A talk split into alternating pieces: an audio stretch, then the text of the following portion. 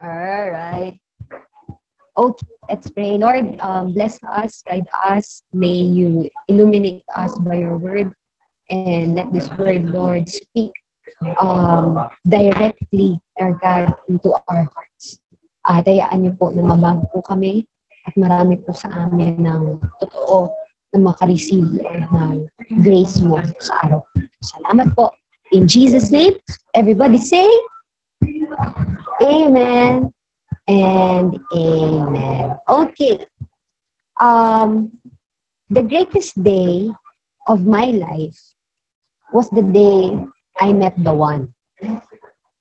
And that is Jesus Christ.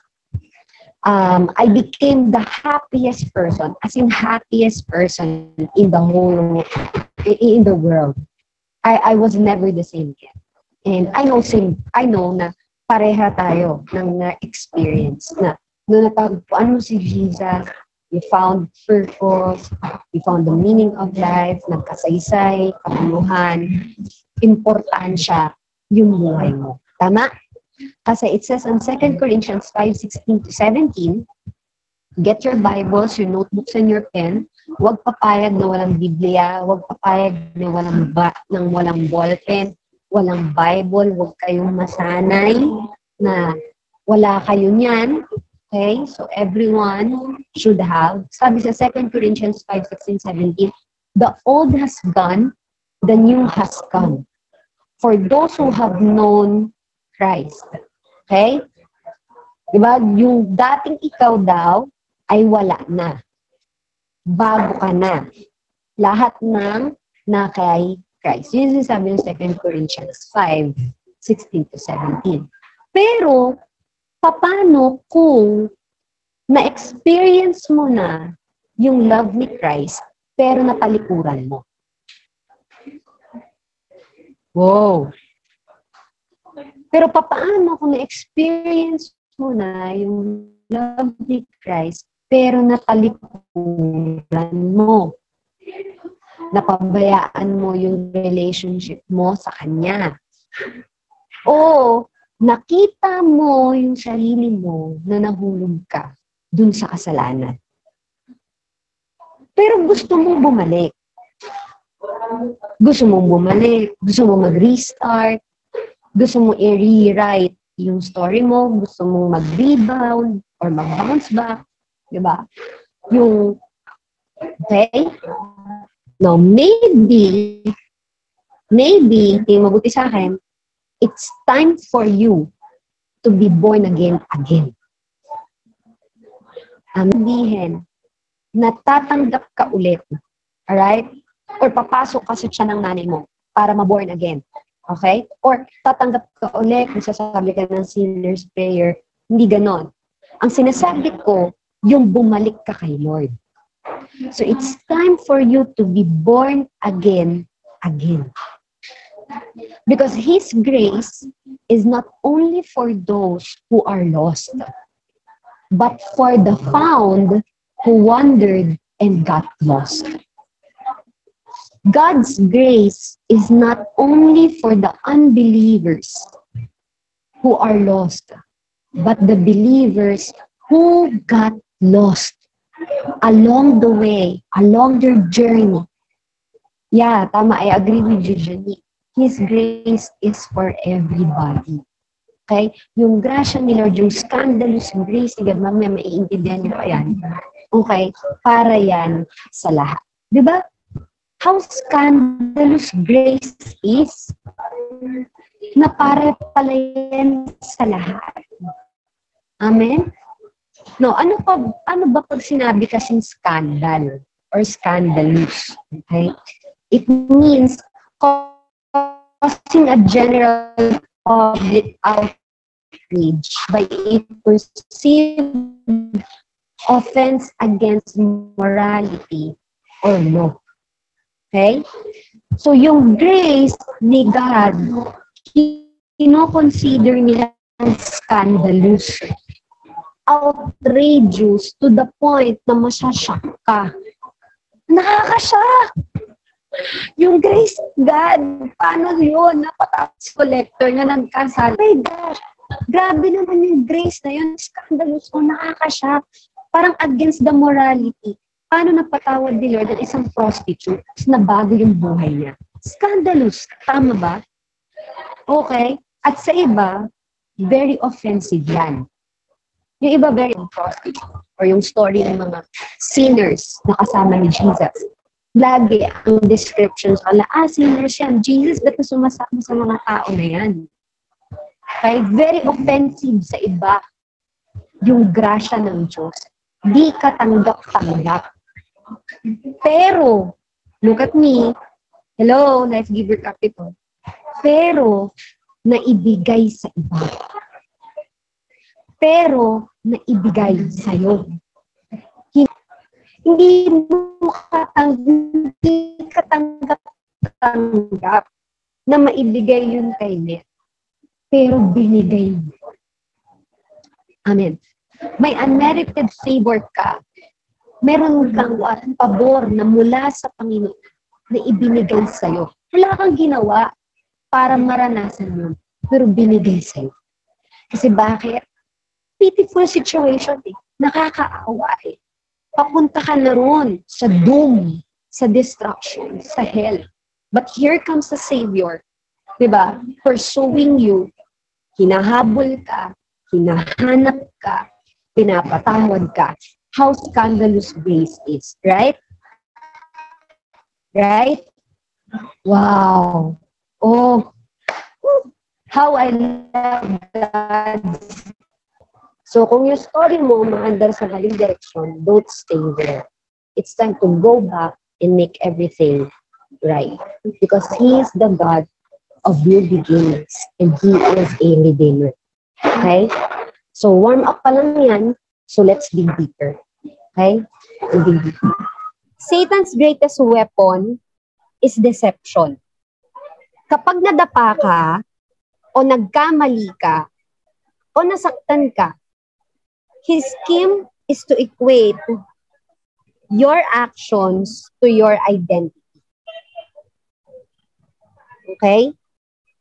Not only that, but the devil will not just put guilt in you, but he will shame you. Yung guilt, external doing. Yung shame, internal doing. Bigyan kita example. Yung guilt, sasabihin niya, you made a mistake. Alam mo, ikaw nagkamali ka. Yung shame, sasabihin niya, you are a mistake. Ikaw yung pagkakamali. Yung guilt, sasabihin niya, you failed. Pero yung shame, sasabihin niya, you are a failure. Yung guilt, sasabihin niya, you are rejected. Hindi, rejected ka. Wala nagmamahal sa'yo. Yung shame says, you are worthless. That's why you are rejected. So guilt says, you have sinned. Nagkasala ka. Pero yung shame, sasabihin niya sa'yo, you are a sinner. So the enemy wants you to believe those lies. Yun yung gusto niyang gawin sa'yo. Okay? Paniwalaan mo yung mga kasinungalingan yan. So yung pagkakamali na nagawa mo, yung external doing mo na yan, ine-equate niya sa identity mo. So, yung guilt and shame naghahalo to the point na sasabi mo, nagkamali ka lang naman, Dandy.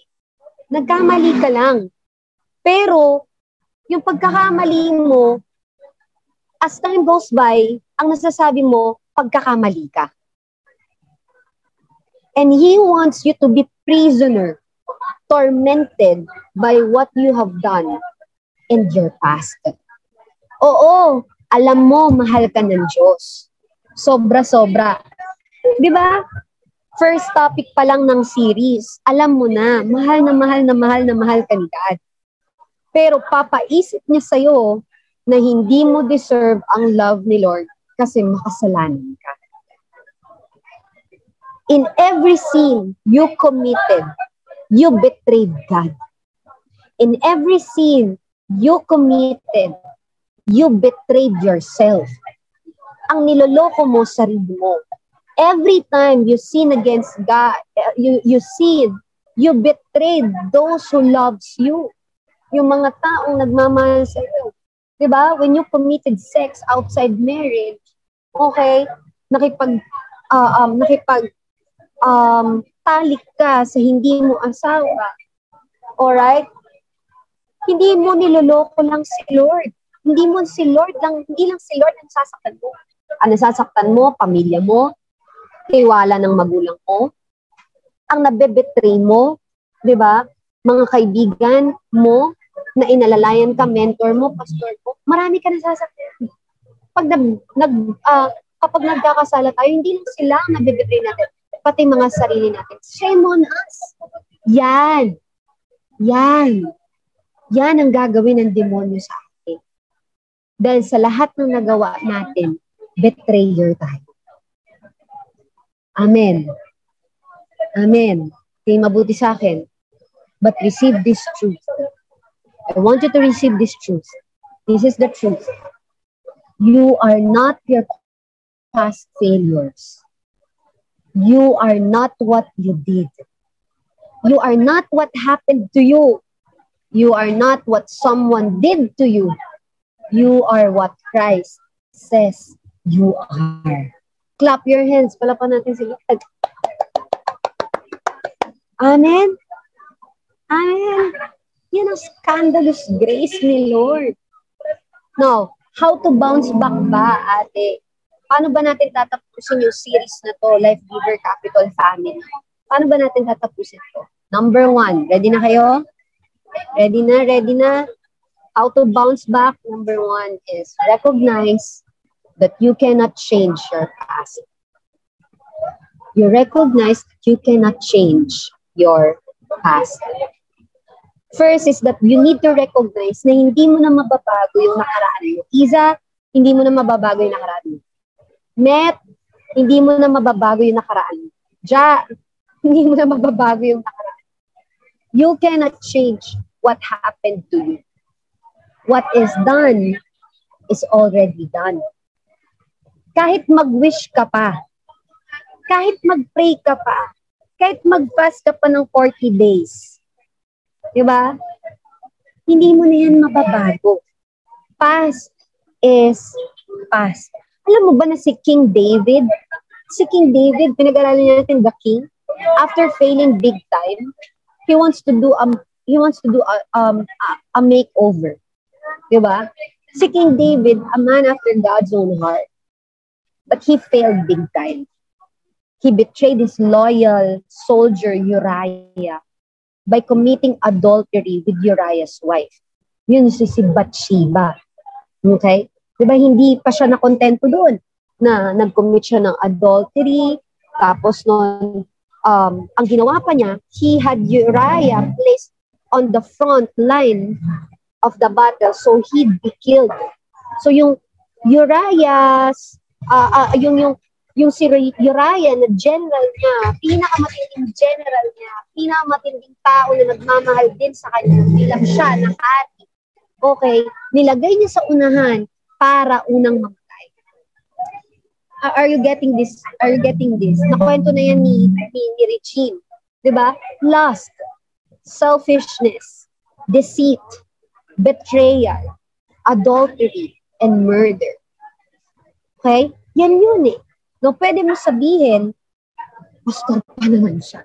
Ha, is nag-commit siya ng ganyang kasalanan. Ano naman to? Kristiyano. Tapos, kung mabuhay, parang walang Diyos. Lustful, selfish, deceitful, betrayal, adulterer, murder. Tapos nabuntis si Bathsheba. And then after nine months, the baby was born. Di ba? Yung baby na ipanganak. At kinausap po ng Diyos si David na hindi mabubuhay yung bata. Kung ikaw yung kung ikaw yung kung ikaw si David and then God told you na yung anak mo hindi na mabubuhay. yung anak na nilabas ni Bathsheba, hindi na siya mabubuhay. So si David, he broke down.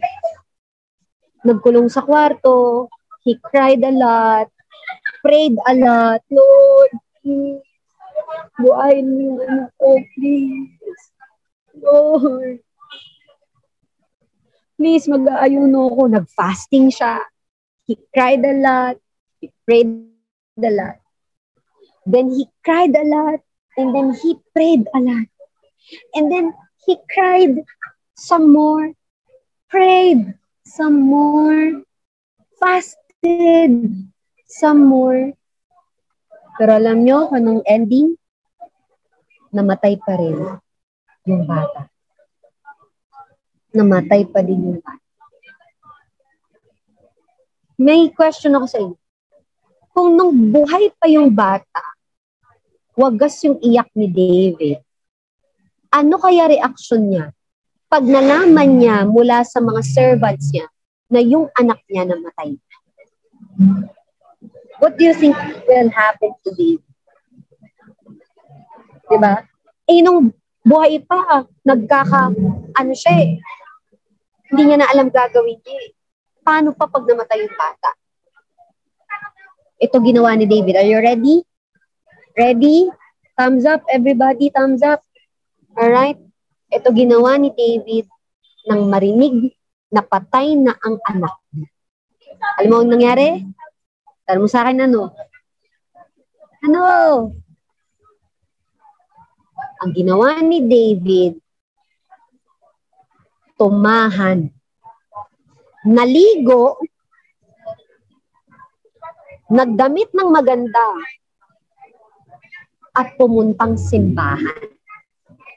Nagtaas ng kamay at nag-worship. Teka, teka, teka, teka. Hindi ko naiintindihan. Teka lang. Hindi ko nagigets. Eh, kanina lang. Umiiyak siya. Patay na yung anak. Buhay pa yung anak. Tapos nung namatay, naligo, tumahan, nag-worship. Parang stage yun ah. Nagmahal na saktan ng worship. okay. Natin yung mabuti sa akin. And then David explained. Gusto nyo ng paliwanag mula kay Haring David? Kung ba't ganun yung reaction niya? It's in the 2 Sam, 2 Samuel 12, verse 22 to 23. It says there, While the child was still alive, I fasted and wept. I thought, who knows? The Lord may be gracious to me and let the child live. But now that he is dead, why should I fast? Can I bring him back again? So, in short, David knew one thing that he couldn't change the past. He cannot bring the past again. Neither can you. Kahit ikaw, kahit ako, hindi na natin maibabalik ang nakaraan. Hindi mo na maibabalik na nagkamali ka. Hindi mo na maibabalik na nagpa-abort ka.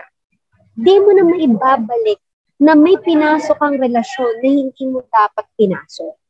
Hindi mo na maibabalik yung tiwala na nawala o yung pag-ibig na nawala o yung pag-asa na nawala sa isang tao. Di na. Because you cannot bring back the past. But you can choose to move forward and allow God to rewrite your story. But you can choose to move forward and allow God to give you bounce back. To give you a bounce back. Diba? Your past is fixed. But God can and will change your future. Ang mahalaga, yung kinabukasan. It says on Romans 8.28, and we know that in all things, God works together for good to those who love Him, who have been called according to His purpose. may makikita kang word dyan, yung all things. Yan. Kinapsla ko na. Yung all things dyan include even the things you wish had never happened.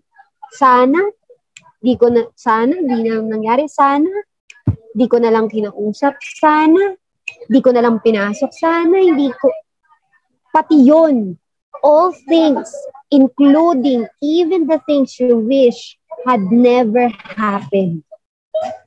All things work together for your good. Look at Bathsheba and David. They were both listed as links in the bloodline leading to the birth of Jesus Christ. Sino nga lang naman ang lolo at lola ni Jesus Christ? Si David siya si Bathsheba. Una pagkakamali. Pero dahil nag-move forward, tinama. Sino ngayon ang grandfather and grandmother niya?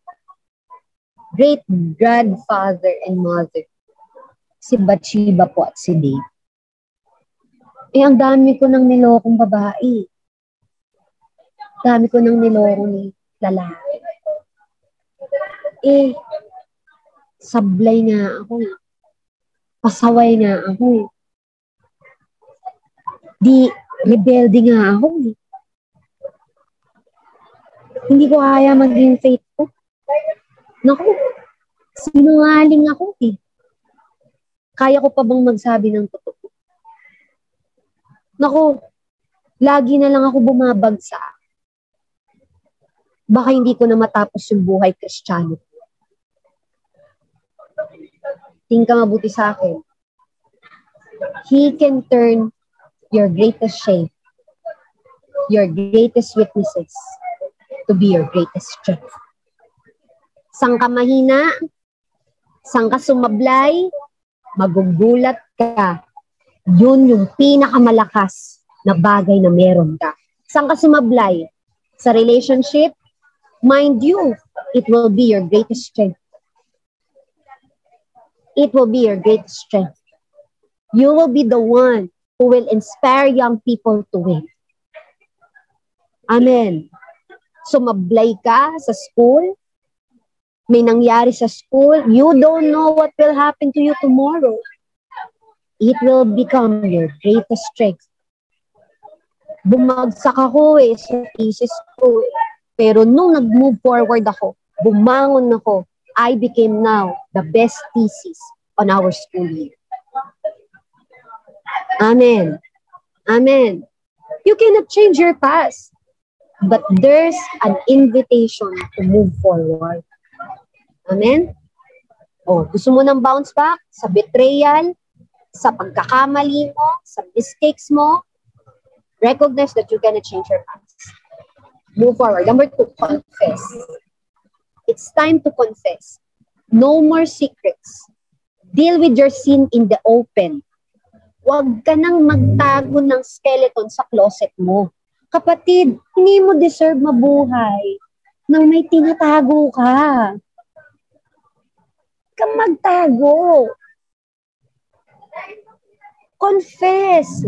Tingnan mo to. Proverbs 28 verse 30. He who conceals his sins does not prosper. But whoever confesses and renounces finds mercy. Makakatanggap ka ng awa.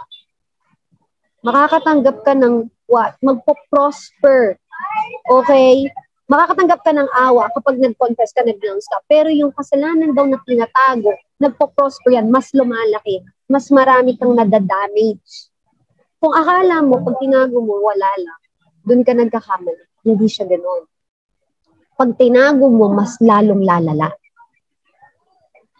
Mas lalo kang madadamage. Amen. Amen. Now, the question is, to whom do I confess? Ate, sige, convince ako, to whom I do confess. Letter A, to God. Scripture teaches us to confess to God. First, for forgiveness. Diba?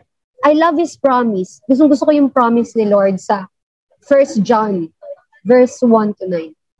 Sabi doon, if we confess our sins, He is faithful and just and will forgive us our sins and purify us from all our unrighteousness. 1 John 1 9. So, whatever sin is burdening you, confess it to God. Confess mo kay God. So, no matter what you've done, sin will be gone. No matter what you've done, sin will be gone. Pangako ni Lord, ako ba nagsabi? Hindi ako nagsabi. Si Lord nagsabi. Faithful and just siya para i-purify ka, patawarin ka. Kaya lang, hindi mabuti sa akin. Pero may mga tao na kahit yun na yung ginawa nila, okay ate, I confess it to God. But still, I feel the heavy burden. Or still, I feel like, parang walang nangyari sa akin. Kaya hindi sa hindi effective yon Kasi pangako ni God yun eh. Kung sinabi niya, gagawin niya yon But maybe, you need to go further. Letter B, you confess to God's people.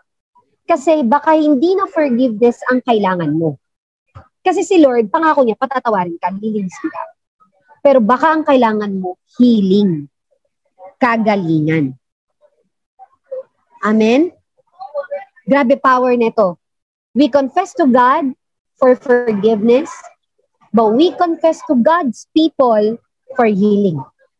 James 5:16. Therefore, confess your sins to each other and pray for each other so that you may be healed. All right? So when you confess, make sure it's someone you trust. Kapag nag-confess ka, Huwag ka mag-confess sa kung kani-kanino. Mag-confess ka dun sa tamang tao. Amen? So mag-confess ka sa tamang tao. Huwag ka mag-confess kung kani-kanino. Make sure mo na yung pagko-confessan mo, yung makakatulong sa'yo. Yung hindi ka rin bebabyin. Yung agree lang ng agree. Di ba na, oh, ganyan pala nagawa mo. Sige, inom na lang natin yan. ah, ganyan wala nagawa mo sige, no tayo ng concert. K-pop. Okay? Hindi ganon yon Alright? Sana yung mga katulong sa'yo, yung madidisiplina ka.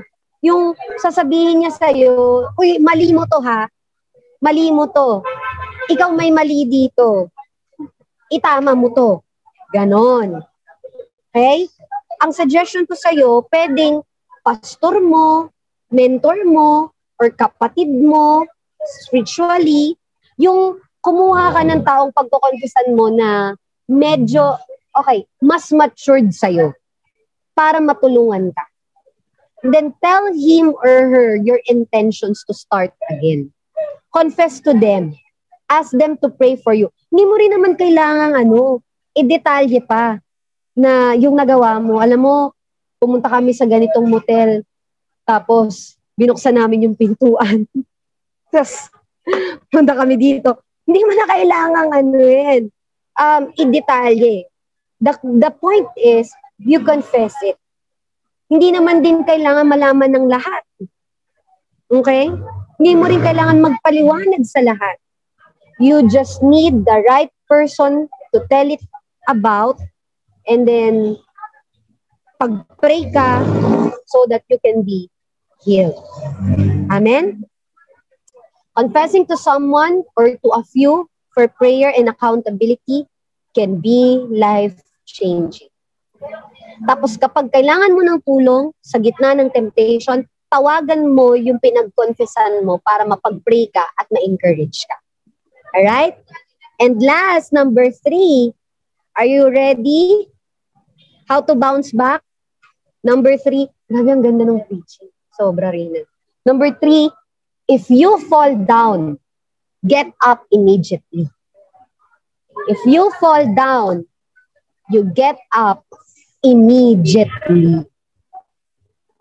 Ate, paano kung nahulog ako ulit? Ganda na ng umpisa ko eh. Naka-establish na ako ng track record. Tapos bumagsak ulit ako. I'm back again. It's the past again that haunts me. Hinahabol na naman ako. Tapos nung hinabol ako, nireplyan ko.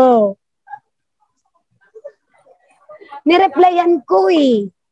Hala, dinilit ko na yung app eh. Tapos dinownload ko na naman ulit.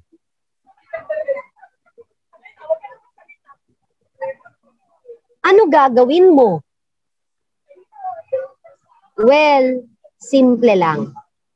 If you fall down, God wants you to get up. You get up. God wants you to get up immediately. Meron bang nahulog? Sino dito? Yung meron bang nahulog, tapos feel na feel niya yung pagkabagsak niya. nahulog ako, sarap naman pagkakahulog ko. Tapos ayaw mo nang bumangon. Di ba? O kaya parang gumagapang ka na parang kawawa. Yung mga nahuhulog, hindi yan nahulog lang. Tumayo yan agad. Para yung Miriam Kiambao. ba? Nung natapilok siya sa beauty pageant, pagkahulog niya, bumangon siya kaagad. Tapos noon, pumustura siya. Nakakalungkot. Madaming tao hindi tumatayo agad. O worse, di na tumatayo. They let Satan keep them down. Ting dito mabuti sa akin. Camera on, everyone. Ting mabuti sa akin. If you fall down, get back again.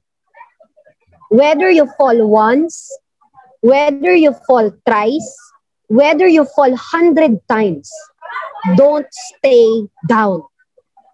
The moment you feel most unworthy of God's love, that is the moment you need it the most. Amen. Amen. Ask me about the secret of great men and women of God on how they finish well in the Bible. Were they all perfect? Mga perfecto ba yung mga ano natin, mga Bible characters natin? Hindi. Pinag-aralan natin, kitang-kita sa apat na linggo eh. Hindi mga perpekto eh. Ang secret nila ay bumabangon sila kapag bumabagsak sila. So His unconditional love is more real in the midst of your failure. Alam mo kung kailan mo mararanasan yung pag-ibig ng Diyos? Yung, yung mga panahon na bumagsak ka. Yun yung mga panahon na nagkamali ka. Tapos humingi ka ng tulong kay Lord, umiyak ka, nag-worship ka, doon mo mas nararanasan yung buhos ng pag-ibig ng Diyos sa'yo. So run to Him. Confess again. Amen? Failure never has to be final. If Christ's power pulled you up before, that is the same power that will pull you up again. Amen? Amen? Thank you, Lord. Okay, may number four pa. Number four, give your life completely to God. Give your life completely to God. Ate, gusto kong magbago.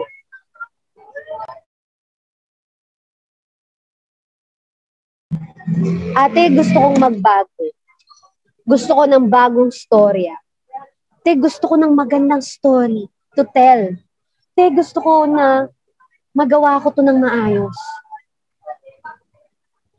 The best and the most intelligent thing to do is to give your life completely to God. Ibigay mo na lahat. Hey! Hey, hey, Life Giver Capital Family.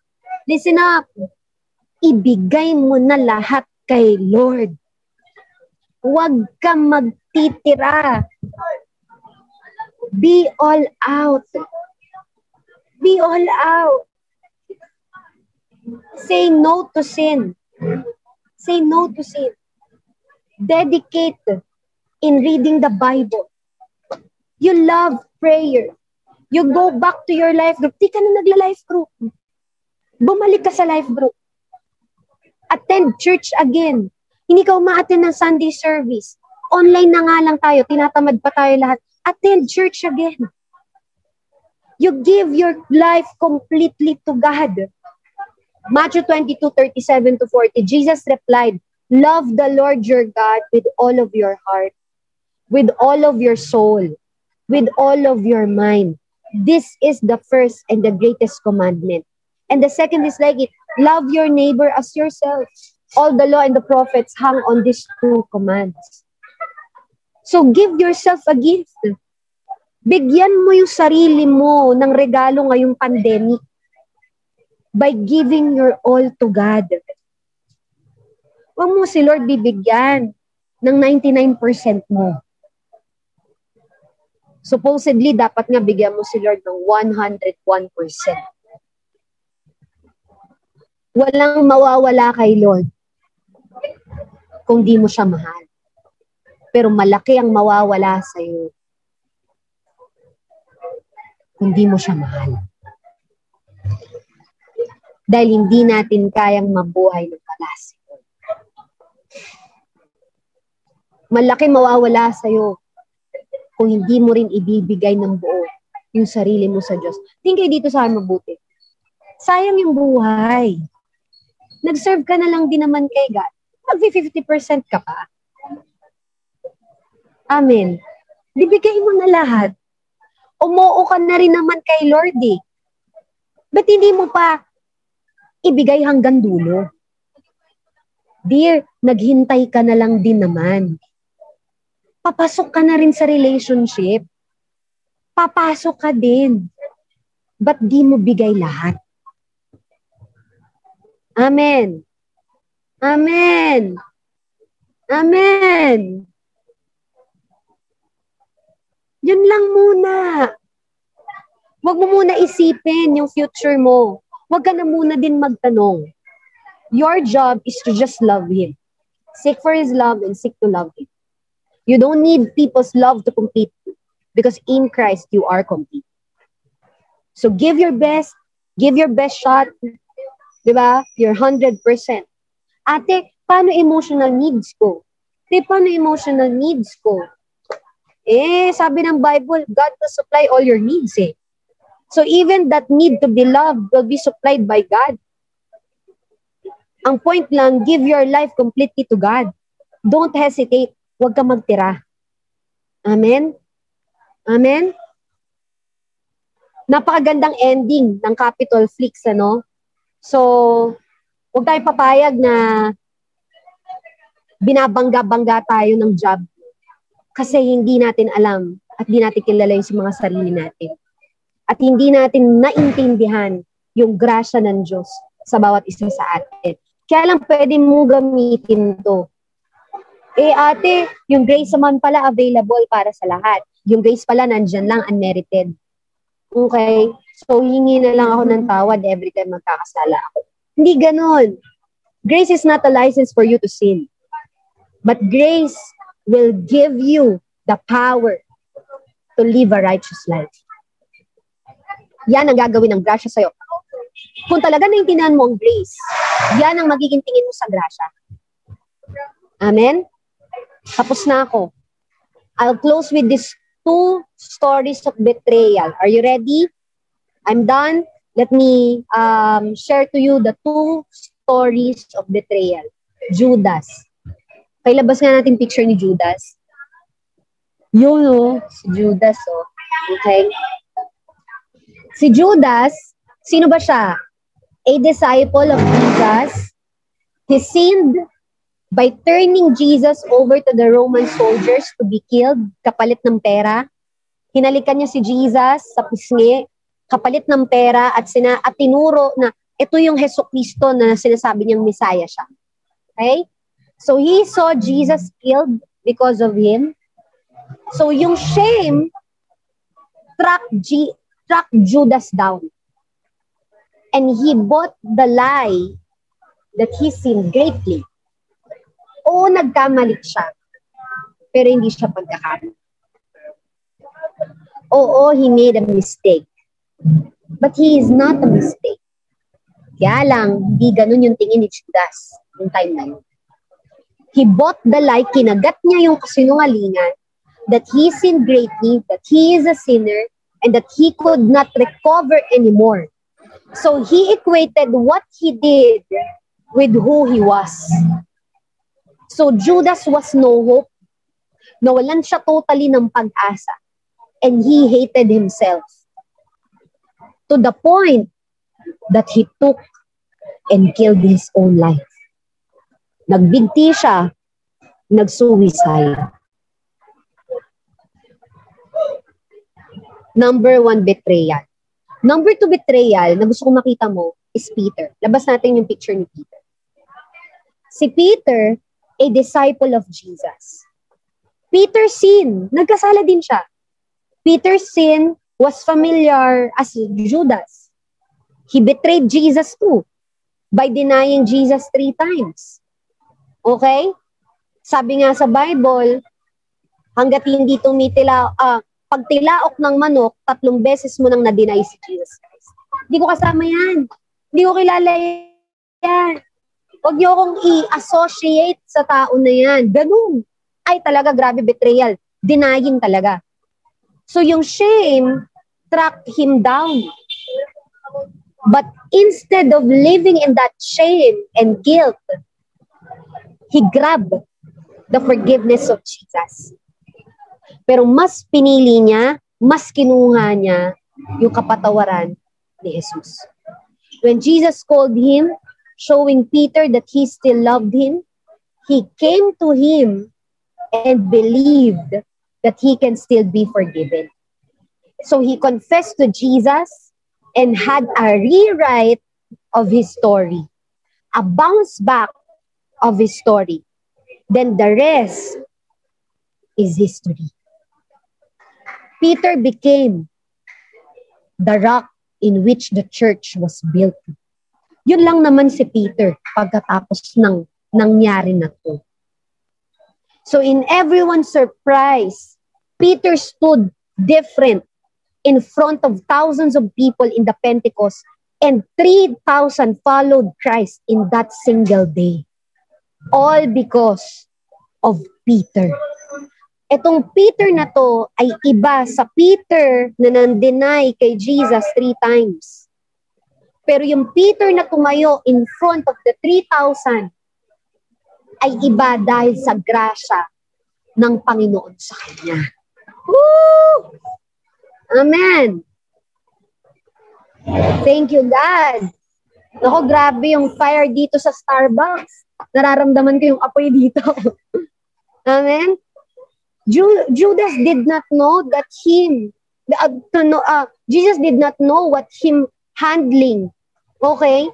Nung si Jesus ay hinand over niya sa Roman soldier was already a blessing.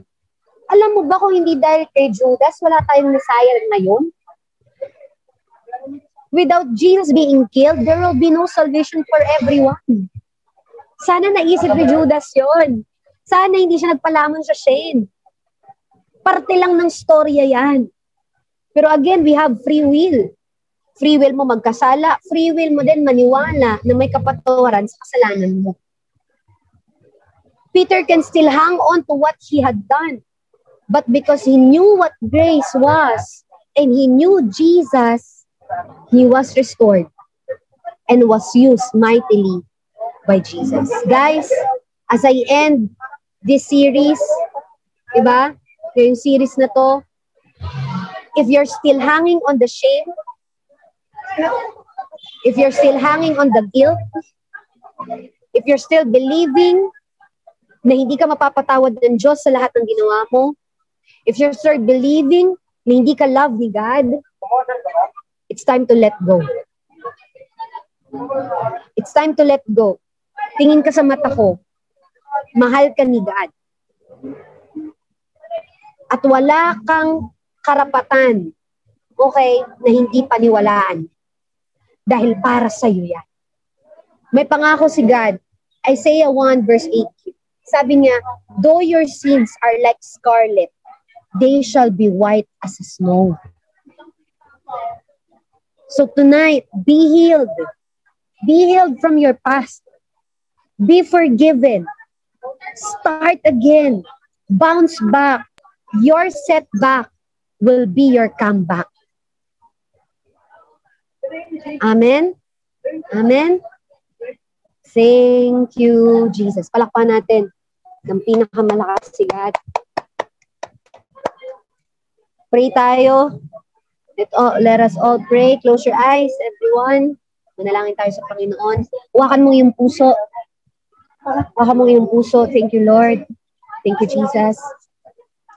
Lord, sa pagtatapos po ng aming Capital Fleets, sa pagtatapos po ng Scandal of Grace, dito namin sa apat na linggo nakita na grabe pala yung grasya mo, Panginoon. He, it's more than what we can even imagine. Hindi kayang arukin o abutin ng aming mga isipan kung gaano nga talaga, kung gaano mo nga talaga kamahal ang sanlibutan by giving your Son to us, Jesus Christ. And Jesus Christ dying at the cross, death on the cross, hang on the cross for all of us. Yung dugo niya na dumanak sa krus ang siyang naglinis ng aming mga kasalanan. Yung sugat o, or, or yung sugat sa kanyang buong katawan ang siyang naging aming kagalingan mula sa karamdaman, yung spear na tumusok mula sa kanyang tagiliran na umabot hanggang sa puso niya ay siyang kagalingan namin emotionally. Pagkabuo ng aming bu- ng aming pagkatao. At yung kanyang pagkabuhay muli ay isang malaking manifestation na may bago din kaming buhay dahil yung Diyos na namatay para sa amin ay nabuhay ulit. Panginoon, maraming maraming salamat. Napaka-scandalous ng grace mo. Outrageous, shocking. No one, not, not even one deserves it. Pero natanggap namin. Napatawad mo kami. Nalinis mo kami nabigyan ng pangalawang pagkakataon. Habang ikaw ay nakapikit, bigyan kita ng konting sandali para manalangin sa Panginoon. I want you to pray to the Lord. And let God's grace, let God's grace automatically mag-dominate ng buong pagkatao mo, mag-consume ng buong pagkatao mo, maramdaman mo gaano ka kamahal ng Diyos. That He loves you no matter what you did, no matter what you have done. You recognize that you cannot change it. Ang nakaraan mo ay nakaraan na. Huwag ka nang tumira doon. May magandang kinabukasan para sa Yun ang paniwalaan mo, yun ang lakaran mo. It will be your testimony. Yes, it's a test but it will be your testimony. Yes, it's a mess, but it will be a message to everyone who will believe in Jesus Christ na may pag-asa sa Panginoon. Confess, kung ikaw ay nagkamali, confess. May pastor ka, may mentor ka, may life group. And then you get you get up immediately. Diba? Nahulog ka. Bangon. Bangon. Bumangon. Huwag mo susukuan yung sarili mo. Kasi hindi sumusuko ang Diyos sa'yo. Pang-apat, you give completely your life to God. Kapatid, kakayanin mo. At makakabangon ka. Kung ngayon pa lang magde-decide ka na ibibigay mo ng buo ang buhay mo sa Kanya. Some of you here, you've been a Christian for almost five years, three years, two years it's time for you to what? To give your whole life to Christ. Bigay mo yung buong buhay mo sa Panginoon. Amen? Thank you, Jesus. Thank you, Lord. Let me pray for you. Lord, salamat po sa ginawa mo po sa amin. I declare for healing tonight. Receive it in the mighty name of Jesus. I declare right now for every sin to be purified by the blood of Christ. Makakaranas sila ng kagalingan at kapatawaran ng kanilang mga kasalanan. And I declare right now for fire, fire from heaven, apoy na mula sa langit, apoy mula sa langit na galing sa pag-ibig ng Diyos at grasya ng Diyos kanila para maglingkod sa Panginoon ng buong buo, ng walang pagsukot, ng may perseverance, dahil alam nila na may nagmamahal, may umaalalay, may nandyan lagi para sa kanila. Marami pong salamat, Panginoon, sa ginawa mo. Lord, ang Capitol Flick Scandal of Grace series ay hindi lang dumaan sa buhay namin. Ito po ay dadalhin po namin. May natutunan kami rito na siyang magpapagrow, magpapalago sa amin. Na siya ring ipapasa namin sa susunod na henerasyon. Marami pong salamat, Lord, sa bounce back. Maraming salamat, Lord, sa apoy mula sa langit. Grasya na mula sa langit na sa puso. We honor you, Jesus. Bless Life Giver Capital family. Keep them safe. Huwag mo sila iiwanan. Gabayan mo sila. Alagaan. And excited kami sa next series na pag-uusapan po namin. Magpapagawa pa sa amin at magpapalapit po sa amin sa Salamat po, Lord, in Jesus' name. Amen. Amen.